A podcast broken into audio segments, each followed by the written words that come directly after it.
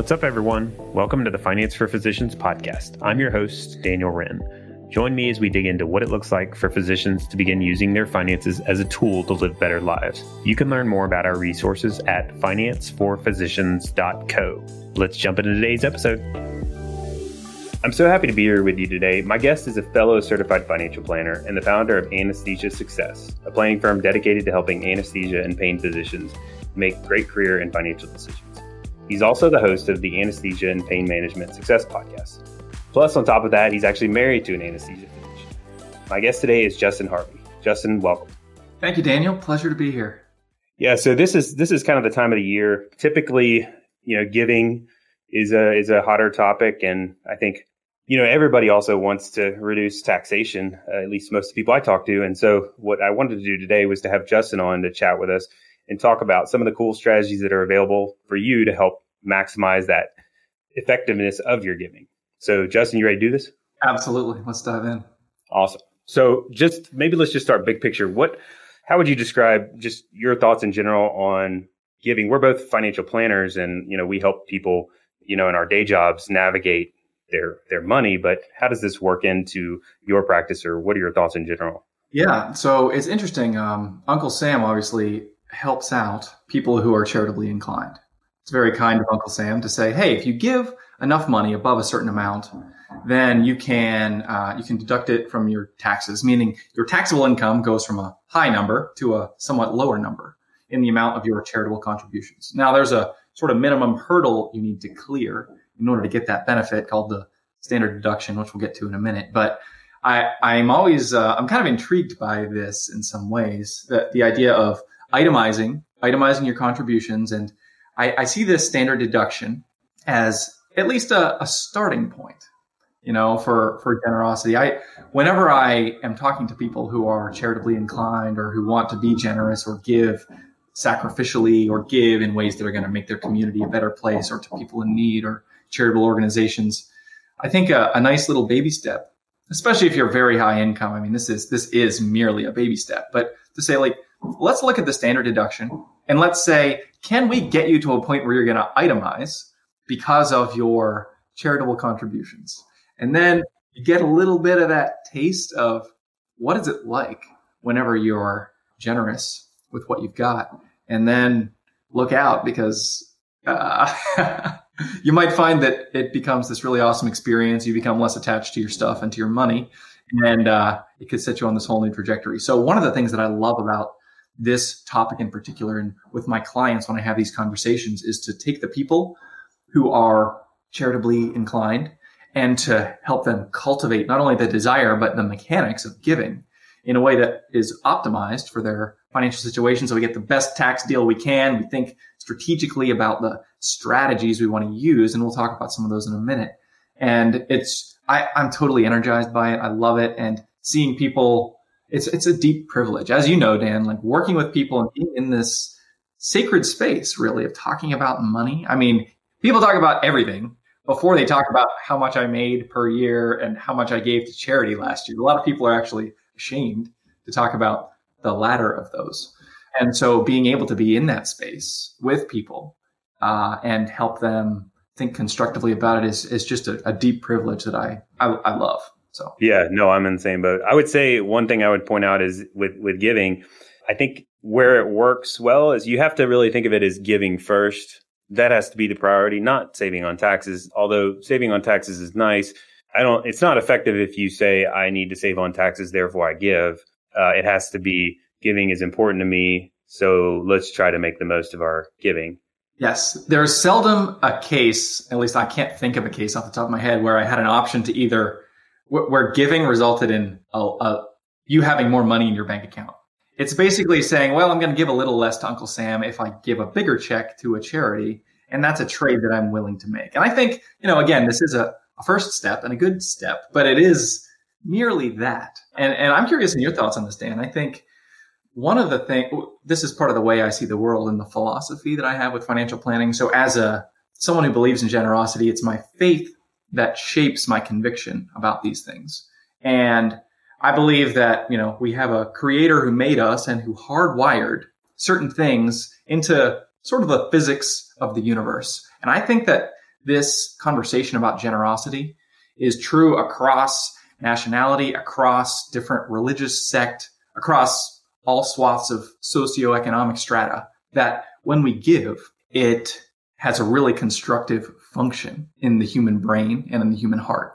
And it helps to uncurl our fingers from around our own stuff. And it, it helps to reorient our value system. Yeah, that's pretty deep stuff, man. that's that's like, and I think it depends on. So I would, um, in terms of the, uh, you know, the faith aspect, I'm sure there were, there would be lots of people that would argue with you on that. I agree with you on that, but I'm sure that there would be lots of people that would want to kind of take a different stance. But in terms of the giving and the physical effects on you, I don't think that's up for debate. At least if we go talk to the scientists, you know, because there's a lot of research on the science of giving and how it affects your happiness. Yeah. And I think that's what I'm saying is that giving makes you happy, whether or not right. you believe whatever you believe. But it is interesting that it's kind of hardwired into humans that they get a kind of a, you know, happiness kick. It's a good ROI on your happiness to, you know, give. And I think, you know, people in our position, Dan, and the position of our clients, like we have the luxury to solve for our happiness to say what is the life that makes me the most happy and then work backwards from there. And I just think that giving is an important part of that. Yeah. Well, before we get into the mechanics and the, the strategies and that sort of thing, I'm just curious on your end, you get to see a lot of people's money, kind of like I do. And so, have you seen like where, in your experience, what do you think is the most effective form of giving? And what I mean by that is like, you know, you can just write checks, you can um, be in, involved in the organization. You can uh, go find the people that have the need and then go give. And there's all kinds of different ways to give. There's more active giving. And in your experience, though, what has been seems to be the most rewarding form of giving? Great question. Uh, two things I would say, and, and, this is totally stolen from this guy named Andy Crouch, with whom I, I spoke one time. Um, company I used to work for had him in to speak about a book that he had just written, and he said he was sharing about uh, some of the things that he, he's given us a lot of thought. He's a guy who's intentionally generous, and what he said is uh, he tries to give generously in ways that make a dent in his own life, so that it costs him a little something, because that gives him some emotional investment in the cause, and he also does it to an organization or to a cause that he's also giving time to, and he does it in a way that moves the needle on that organization's efforts. So for somebody like him in this context, and, and I think about my own sort of generosity paradigm in the same way. Like, is it going to make a difference? Not nothing against like the American Cancer Society, but if I stroke them a five thousand dollar check at the end of the year, is that just going to get sucked up into the mothership and no one's going to know or care? And I'm not going to be able to connect my gift with some specific way in which the universe is a better place. So right. I'm less inclined to do that than to say I have a, a friend who you know, runs a local nonprofit and I, I know the work that they're doing. Maybe I'm on the board. Maybe I just participate meaningfully in some way with my time and I, I can see under the hood and I know what they're doing. And I know the people who are being served and I, I can see what their budget is. And I know that if I gave some big gift, it would further their mission in a tangible way. And I would even have some uh, ability to observe it uh, with my own eyeballs. So I think that for me, as I think about constructing generosity intentionally into my life. Those are things that I think about. I want it to cost me something. I want it to move the needle with the organization that I'm serving. And I also, I don't want to spread it so thin. I'm not a guy who wants to write 100 $100 checks. I'd rather write a $10,000 check and make it have this impact that I'm describing. Yeah. Now that you got to be careful with the finding, I agree that finding an organization and, and being involved in the time aspect and you get to see the impacts of you're giving, and that's ideal. However, especially like in the world we're in right now, like you don't people aren't getting out much, so you kind of also have to balance that with like is giving important, and if so, do it, and don't let the you haven't found the perfect organization cause you to procrastinate giving giving imperfectly is way better than not giving. Right. And yeah. times like right now, I mean, I'm looking at like the New York Food Bank and Philadelphia, and like homeless, like all the whole swath of humanity whose jobs have been obliterated by what we've seen in the last nine months. Yeah. There's desperate need all around. So if you can't find a worthy cause, you're just you need to lazy. Your eyes. Yeah, read the newspaper or something. Right. Yeah. Um, and, I- and, you know, again, that's a good step. And you iterate. Like over time, when you start to give to a thing, you're like, "Huh, I care about this. I wonder if this is the best way to address an issue." And then you you get better over time. It's like a muscle.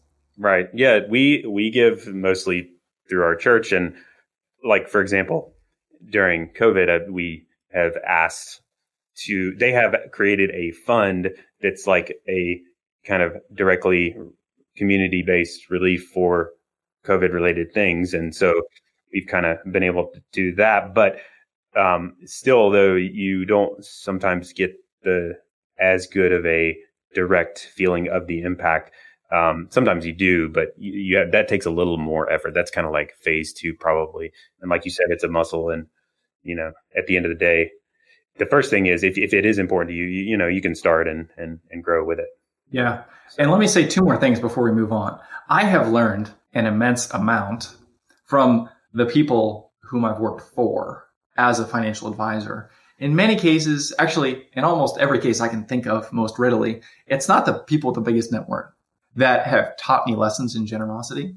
It's there's some sort of like inverse relationship, not like poor people give more or whatever, but I'm saying I've seen people give very generously, sacrificially. Like I'm thinking about this little old lady uh, at a prior firm who got a big windfall when her sister passed away, and she was a, a woman of modest means, and she gave either the lion's share or the entire big six-figure windfall that would have been it would have given her a lot of security. It would have probably reduced her anxiety. It would have been allowed her to increase her lifestyle. She gave the whole amount. Yeah, that's sac- that's sacrificial giving. That's right. And man, when you're in that meeting with that lady, imagine sitting across from this person as their financial advisor. It's like, oh, like Mrs. Smith, are you sure you want to take this three quarters of a million dollars that we could like buy you a nice annuity with, or like a long term care policy, so that we can make sure your needs are met and and do that? And she is, you know, insistent like this is this is what I want to do. That's whew, that is uh, you just it's it's intense. It's challenging. It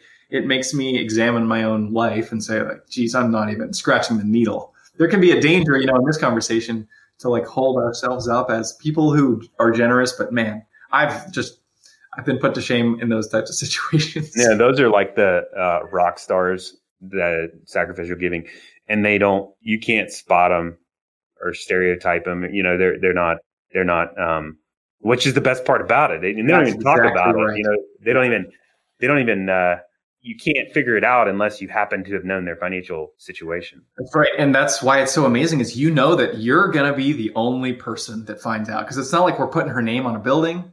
Like we're sending this to the, the orphans in Haiti and, and there's a lot of people that are going to, you know, eat dinner and have a little school to go to and have a life that is markedly better because of that sacrifice. And that's, that's, it's real, it's a real privilege to be in that conversation. Yeah. One little side note too on giving, just to clarify. So we're we're mainly talking about today, talking about giving property or, or you know money or whatever.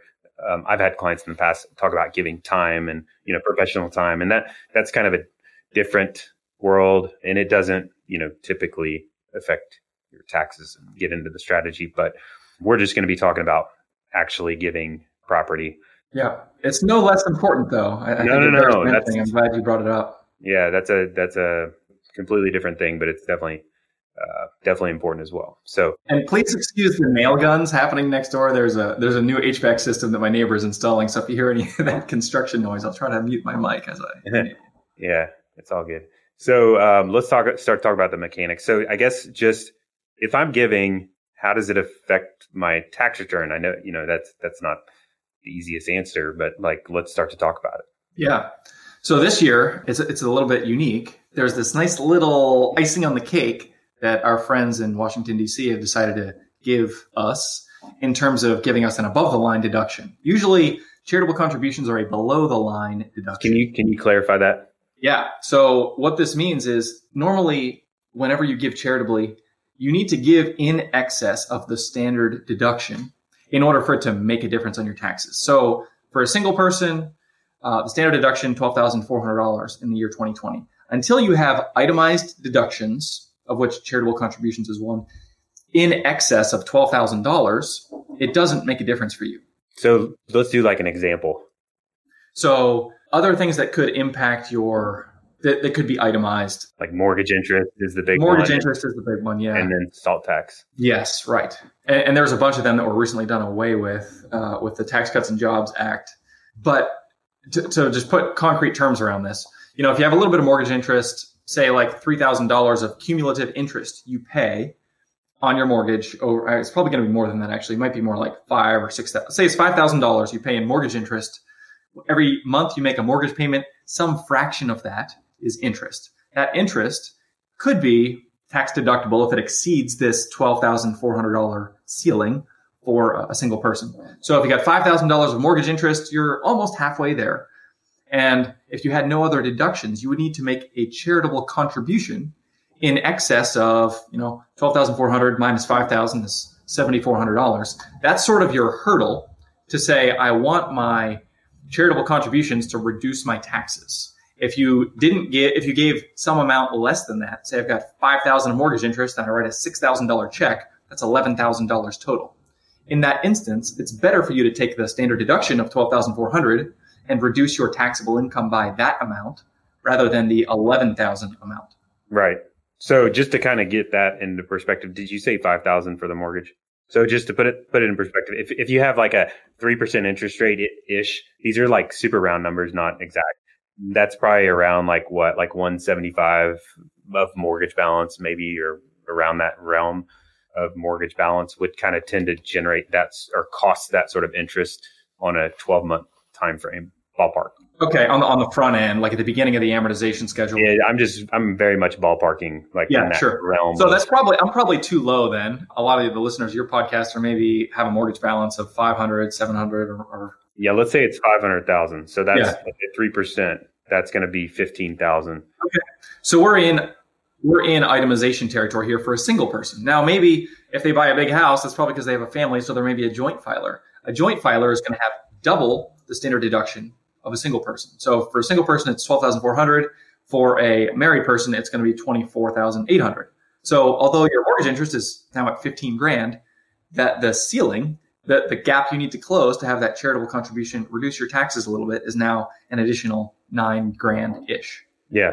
That's the thing. A lot of uh, this ties into. You've probably heard people say, "Oh, yeah, you got to get a mortgage because it's tax deductible," but that's not actually true because same concept. You have to exceed the hurdle for it to even move the needle on your tax return at all, and that hurdle got a lot higher in 2018 with the new tax laws. So basically, it does not affect your tax return in normal circumstances, except for this exception Justin's talking about. But in normal circumstances, you just give cash. It doesn't affect your tax return at all until you exceed that hurdle called the standard deduction. And this is probably a good teachable moment to say, whenever you hear the phrase, you should fill in the blank because it will reduce your taxable income, a lot of the time, that's not a good trade. You want to make sure you're thinking through. Now, one exception might be, oh, let's contribute to a 401k.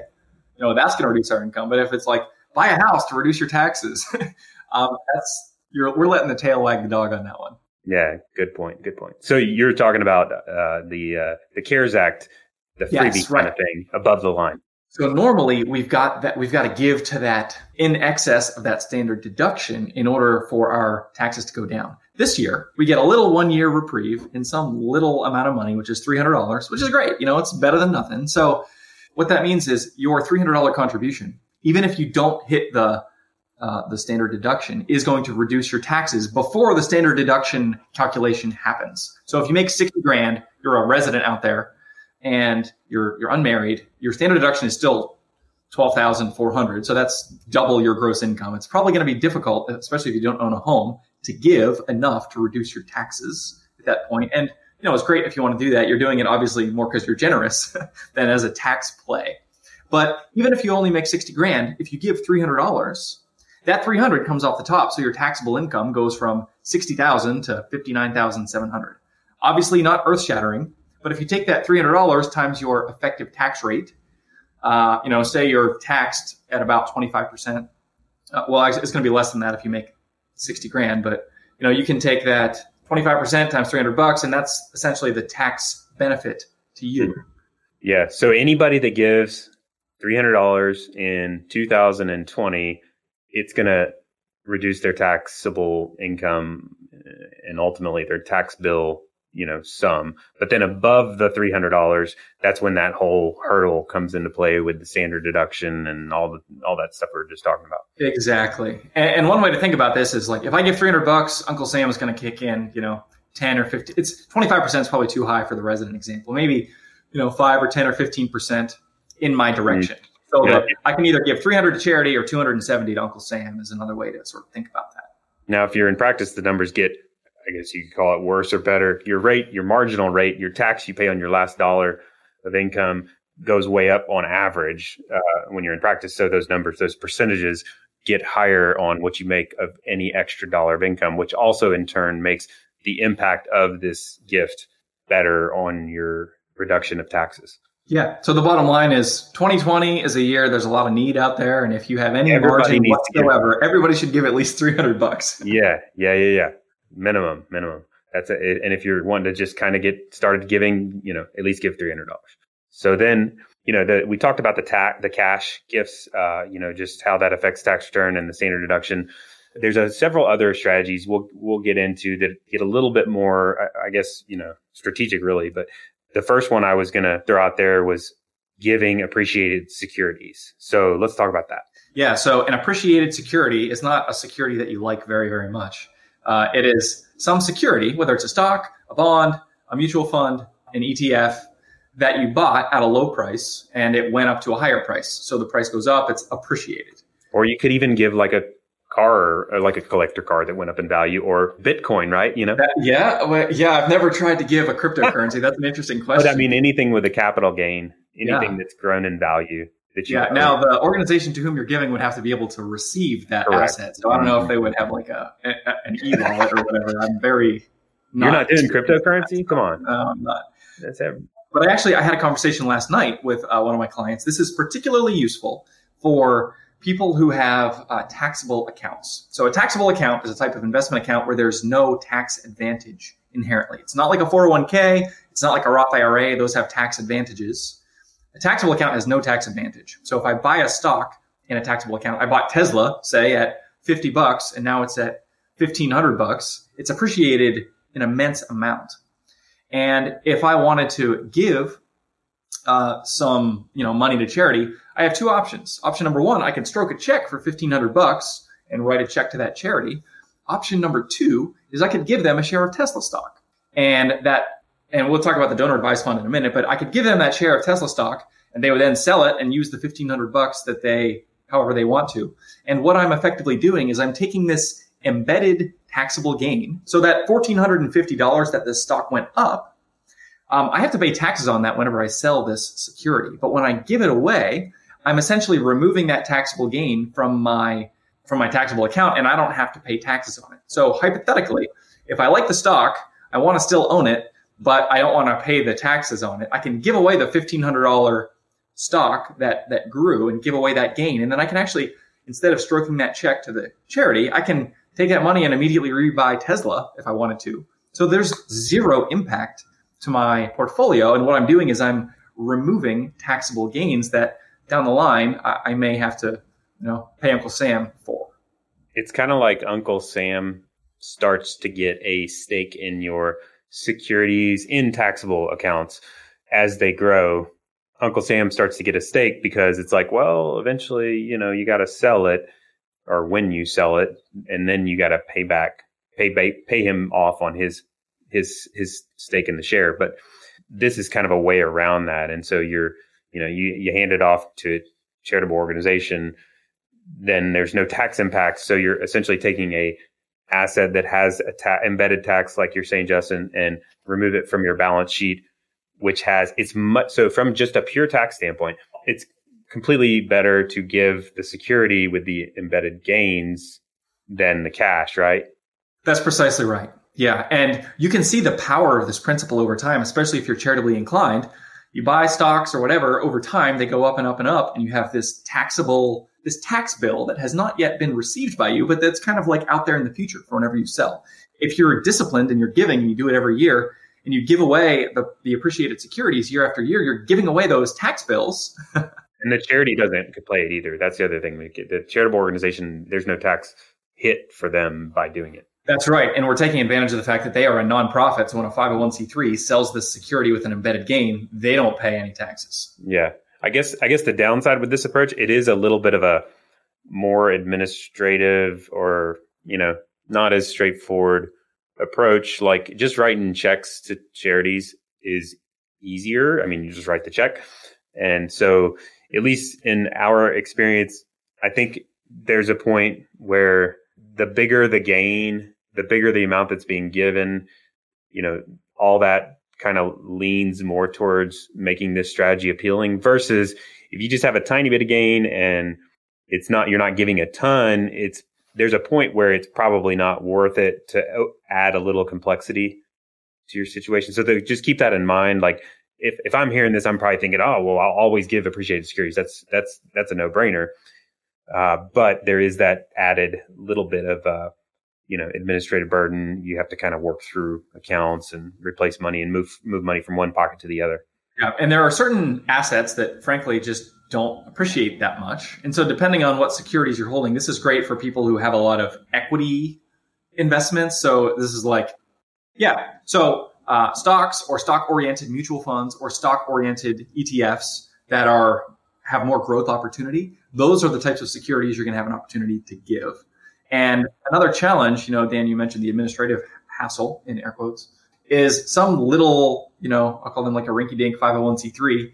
They might not have a brokerage account. They might not be able to like facilitate this type of transaction. So sometimes if you go to them and say, Hey, I want to give you 20 grand of an appreciated security, they've got to like open a charitable brokerage account at TD yeah. Ameritrade. like, what do you mean? What do you what what are we going to do with the security? Exactly. Like yeah. that that's another issue I didn't. Yeah, mention. if they spend all their time running a soup kitchen, you know, they're not financially savvy and they've never run into this before. So maybe that's also probably a good opportunity for you to say, "Hey, let me be on the board. let me help you do this, and let's start talking to people who want to give us appreciated securities because those are probably going to be bigger contributions too." Yeah, yeah, that's where the uh, yeah larger dollars yeah, and given the that's where you can give a little time, which is great. Yeah. Another way around that hurdle you just mentioned is the the donor advised fund. That's right. Yeah. So this is a great way to streamline this process. And essentially what you're doing is you're setting up a little um, like a think of it as like a bucket in the middle between you and the nonprofit. So you might say, "Hey, nonprofit, I want to, you know, give you twenty thousand dollars worth of Tesla stock, and they kind of look at you like, "Wow, that sounds great," but like I don't even understand what that means or how to transfer the assets or whatever. And so you can say, "Okay, don't worry about it. What I will do instead is take twenty grand of appreciated Tesla stock, and I'll put it in a donor advised fund, which is essentially you can think of it like a a very small foundation functionally the way it works. And you would take your 20,000 shares of, or $20,000 of Tesla and you would transfer it to this account which is an account with your name on it, but it's not a taxable brokerage account. It's a donor advised fund. In the eyes of the IRS, whenever you transfer assets into this account with your name on it, that is a donor advised fund, you have constructively made a contribution to charity. And the reason that they can deduce this is because putting money in this account is a uh, it's an irrevocable act. You can't get it back. So although you can control disbursement, you can't say, "Oh, just kidding, I want that Tesla stock back." It's already on its way out the door. And so the donor advised fund can be a way to sort of administratively simplify this process. Maybe you're thinking, I want to give to three or four different uh, charities before the end of the year, and I want to do it, uh, you know, sometime in the future. I haven't maybe determined what those charities are yet. I want to wait and see, but I know right now I want to give the money. And Tesla's at an all-time high, and Elon Musk just said something, and the shot, the stock shot through the roof, and I want to take advantage of this moment right now. You can then take those Tesla shares and move them into the donor advised fund today. And that 20 grand is sitting in this account. And you can then let it sit there until the end of the year. And then you can cut checks from that account later on. And you can even cut checks next year or the year after. Yeah. But in the eyes of the IRS, the contribution has been made the moment the transfer happens into that donor advised fund. Mm-hmm. It's a way to kind of facilitate your giving through kind of a sub account that you still are able to direct but you don't own it anymore technically. You don't it's it's no longer your asset but you're kind of like the lead you can you are able to direct where it goes and uh, in most cases and uh, how it's invested in most cases. Now there's yeah. but yeah i mean this is a do you use this with your i think this is a really great uh, you know a vehicle for people who are going to be giving regularly. Yeah it seems like everybody that we work with that gives kind of like graduates to a point where they are using the donor advised fund. So going back to what I was saying before, like the appreciated securities and then the donor advised fund, you got to get to a certain level where you're giving at a, large enough amount and, and then you have appreciated securities. And then depending on the situation, it's typically people get to the point where this is a home run sort of a strategy. And do you have any go to like donor advised fund companies? Uh, I use TD. They're okay. Uh, Fidelity has a great one. I think Fidelity probably has sort of the best reputation from what I've seen yeah. as far as like administrative simplicity and all that. We've enjoyed Schwab. Schwab Charitable is, is solid. Yeah, I've used Schwab in the past as well. I, I think any of those are uh, are good options.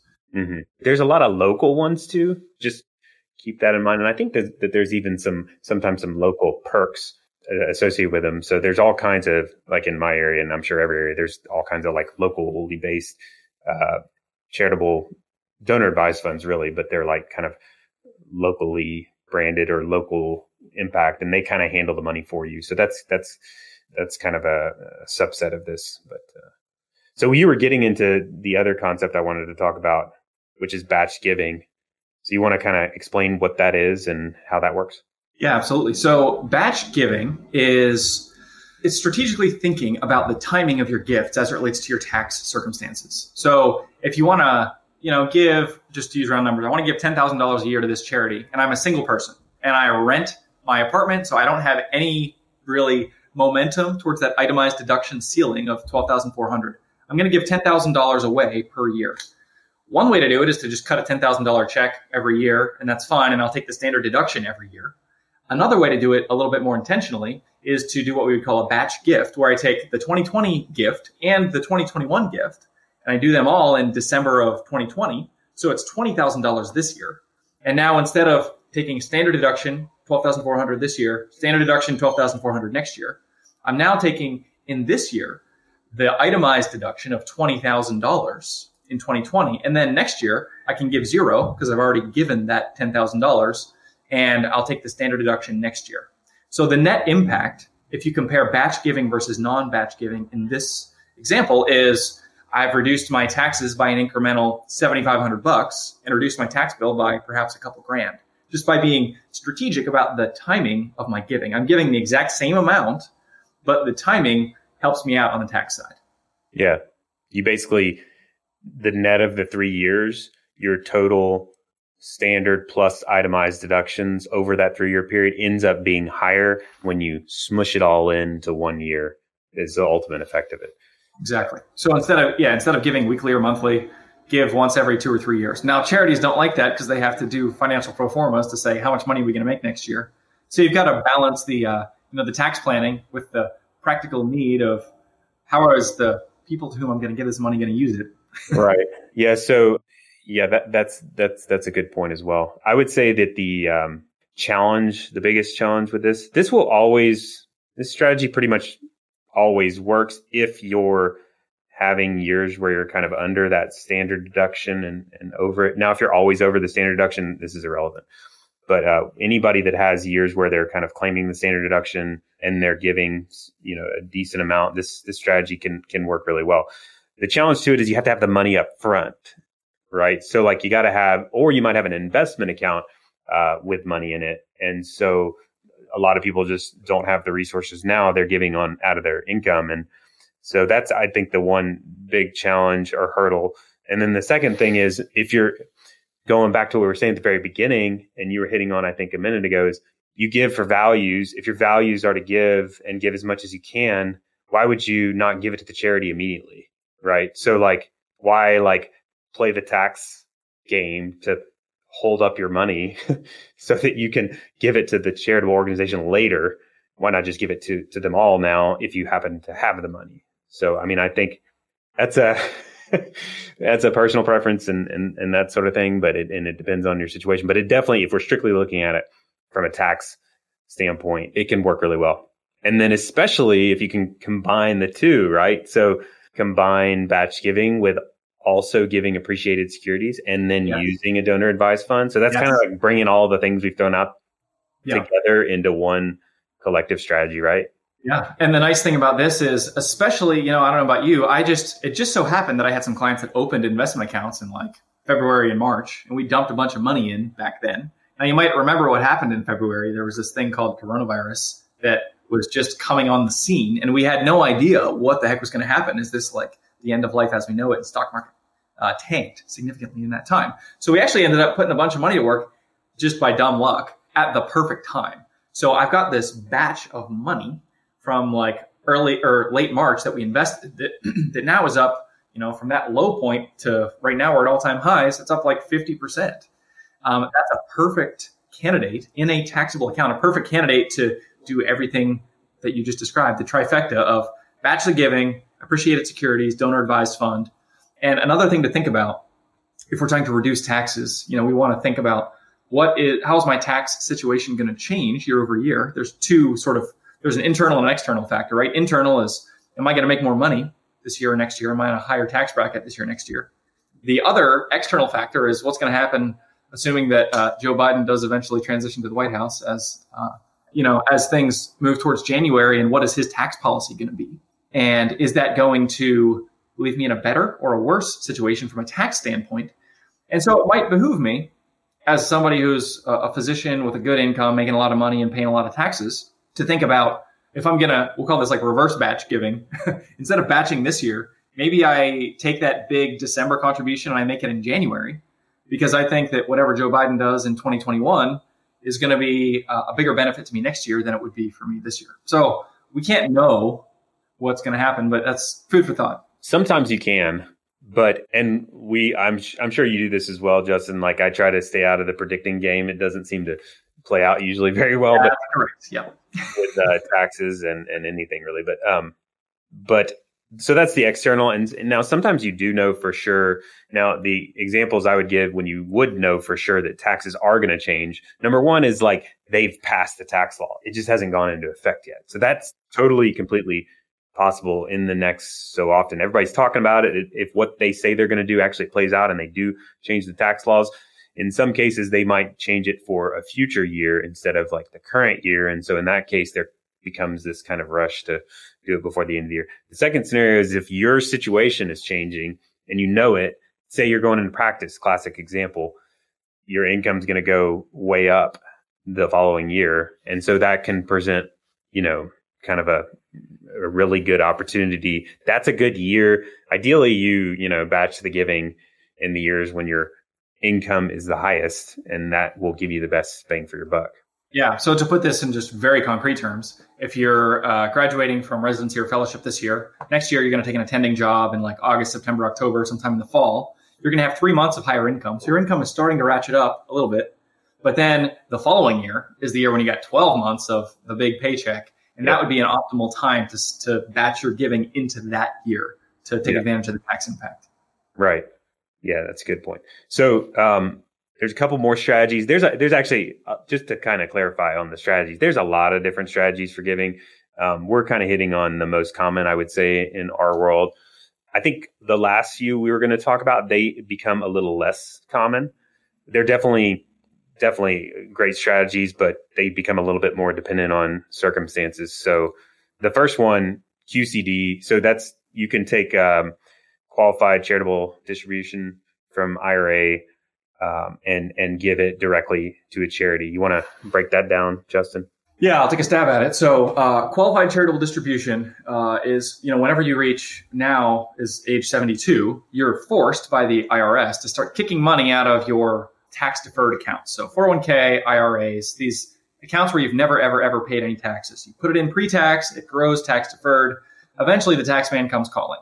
And so when you have to start taking these distributions, uh, they're called RMDs, required minimum distributions. There's a formula for how that amount of money is derived. It starts at somewhere between 2 and 3% of the total balance, and then it goes up over time as you age. So if I'm 72 and I've got a million dollars in an IRA, my RMD might be $27,000.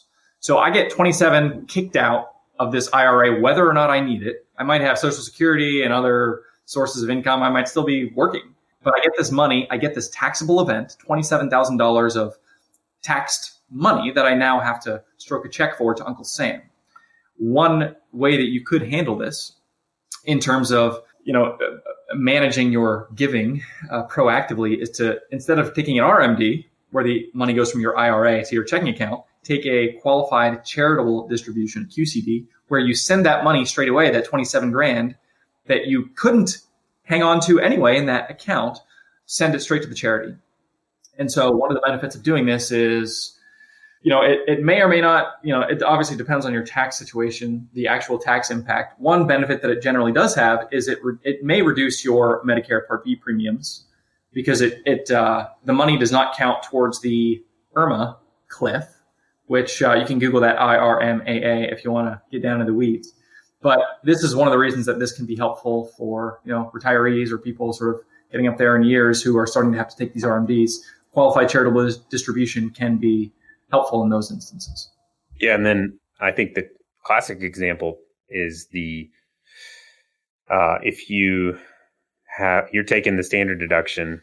If you subtract out giving from your world and you're taking the standard deduction, it might be a much better strategy to do this, use this QCD thing if you're in retirement and getting RMDs, because you are effectively reducing your income dollar for dollar on the contribution. Whereas giving like the normal way, you have to exceed that itemized deduction hurdle, like we were talking about before.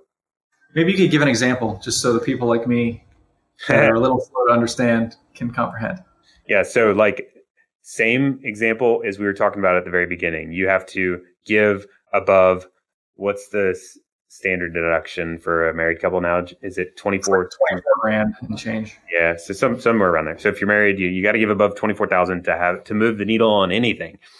Okay. So, let's say you're retired and you're, you know, you're in your 70s, late 70s or something, and you normally uh, give $25,000 a year.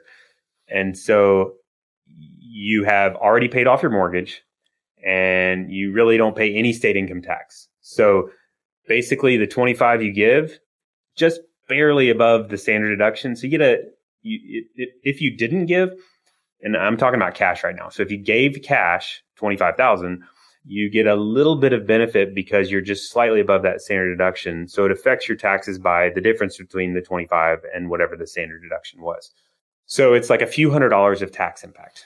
On the other hand, if you give using this QCD strategy, you're you you don't get to get that few hundred dollar tax benefit I was just talking about, but you're able to take a fully taxable asset and give it straight away and kind of like get it off your balance sheet without without having a tax impact. Same same sort of thing as what we were talking about with the appreciated security strategy. You can uh, kind of remove something from your balance sheet that has substantial embedded taxation, and um, the impact of that for you and maybe your future tax rate is going to be like a marginal rate of 25%. You're getting 25 cents on the dollar on that if you use this QCD strategy. When you when you are in that example. Am I making sense, Justin? You check me on this. Yeah, I I'm trying to think. Gotta, I don't like complex tax questions on the fly. I know. So the further down we go this list, they get get more complicated. So I should have researched this in advance, and I haven't. So we'll just I'll say yes, and we'll go with it. But please consult your uh, tax advisor or planner before making any big important charitable contribution decisions. Don't worry, the disclaimer is built built in already. Nice. Speaking of complex tax strategies, you want to talk about the last one? So, private foundations. Yeah. So, I've sometimes had, a, I actually had a question this year with a couple clients. They're like, we want to start a private foundation. We want to start a foundation. They, they express desire to start giving meaningfully, charitably, which again is awesome. I love to see, I love to enable and encourage at every opportunity.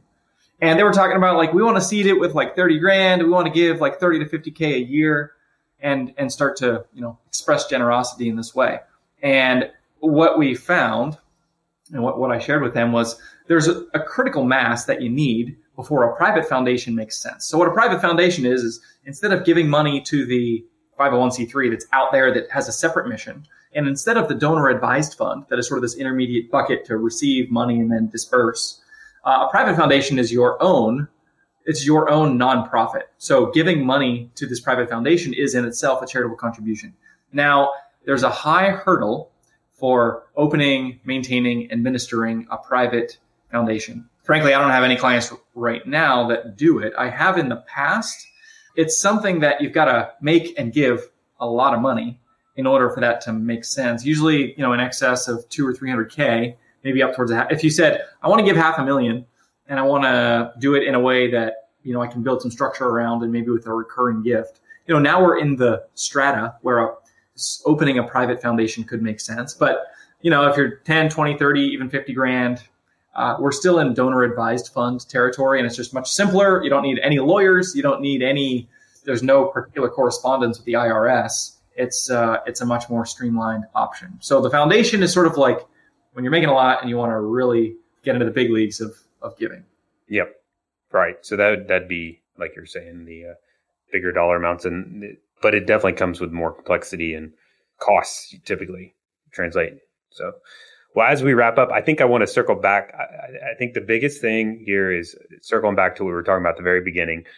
So we got all these strategies and the temptation, even for me, like I'm tempted to do this. I'm a, I'm, I love strategic thinking and let's try to, you know, let's let's see how we can maximize efficiency. But with this type of thing, giving, you really have to remind yourself, I have to remind myself that it's you know typically about the values first or it should be about the value uh, first and the actual gifts so i think it's important to kind of keep that in mind and then circle back to how do we maximize efficiency at least that's that's how my mind works. And I, I, you know i have to remind myself that as well. I'm sure justin what are your thoughts on that? Yeah totally agree. I mean i i think this is one of the benefits of working with a financial advisor who's philosophically aligned with you and to whom you can express goals. It's i mean it's all this it's sort of a i'll say it's, it's just a very common sort of analogy but i think it so maps on very nicely is the personal trainer example. You know it's one thing to like know how to lift a weight and do curls. It's another thing to get a gym membership, and it's another thing to say, I'm paying somebody, you know, on a monthly basis to show up at the gym at 5 a.m. and give me some accountability and some constructive feedback to make sure that I am doing the best I possibly can at getting achieving my fitness goals. I think with giving, this is the one thing, as I mentioned, that just gives me so much. It energizes me and it, it humbles me too. I and I love this about my job is I get to serve as a, a coach, as a an accountability partner as giving feedback, holding up the mirror, asking my clients, what are your goals for this? What are your values and how do we support those? And when I have clients who are charitably inclined who they, you know, I've had people tell me like, I want you to hold my feet to the fire, you know, obviously in some kind of like reasonable way, but to challenge me. Like, here's my goal. I want to give away 20% of my gross income this year. Let's think about how to do it. And I want you to make sure that it happens. And if it's November and it's still in my checking account, let's have a conversation. Now that's kind of an extreme example, uh, but I I love those conversations and I do have them, and I think that it does make you um, it, it, just to come back to the happiness factor. I think it uh, it just makes you a happier person when you kind of build your life intentionally in that way. Our clients that give a lot, I don't I don't ever hear them talk about how they wish they gave less, which I think is a good. Yes, that is a great point. When at last you come to die. You're not going to say, "Dang, I gave away so much to charity. I really regret that." Yeah, no, I'm sure it's the reverse most of the time. It's like, gosh. and I think that's why giving in ways where you can perceive the constructive impact is it really is useful, and it really does. It's again, the American Cancer Society example is like uh, not to not to. I mean, we we need cancer research and everything, but for myself and the way that I want to give, like being able to see that tangible impact, it does give me more endurance and more excitement about continuing to give in a disciplined way. So I think if you're if you've got a missing link there, it can it can make you procrastinate. But if you can see the impact and you give in a way where it's it's real to you, that that can be really helpful. Awesome. Well, so if people are looking to to reach out to you or have questions about you and your firm, how, how can they find you? Yeah, so um, you can email me, Justin at apm wealth, apm like anesthesiology, pain management, wealth.com, and would love to hear from you and interact. Awesome. Well, I appreciate you chatting with me. Yeah, Dan, it was a pleasure. Uh, let's do it again soon. Definitely, definitely. As always, thank you so much for joining us today. If you found this valuable, please give us a review on iTunes and share with a friend. Also, check out our website at financeforphysicians.co for all sorts of additional content. See you next time. Finance for Physicians is not an investment, tax, legal, or financial advisor. All content included in this podcast is for informational purposes only and should not be considered financial tax or legal advice. Material presented is believed to be from reliable sources, and no representations are made by Finance for Physicians as to another party's informational accuracy or completeness. All information or ideas provided should be discussed in detail with an advisor, accountant, or legal counsel prior to implementation. If you don't have an advisor or would like a second opinion, feel free to check out our website for recommended advisors.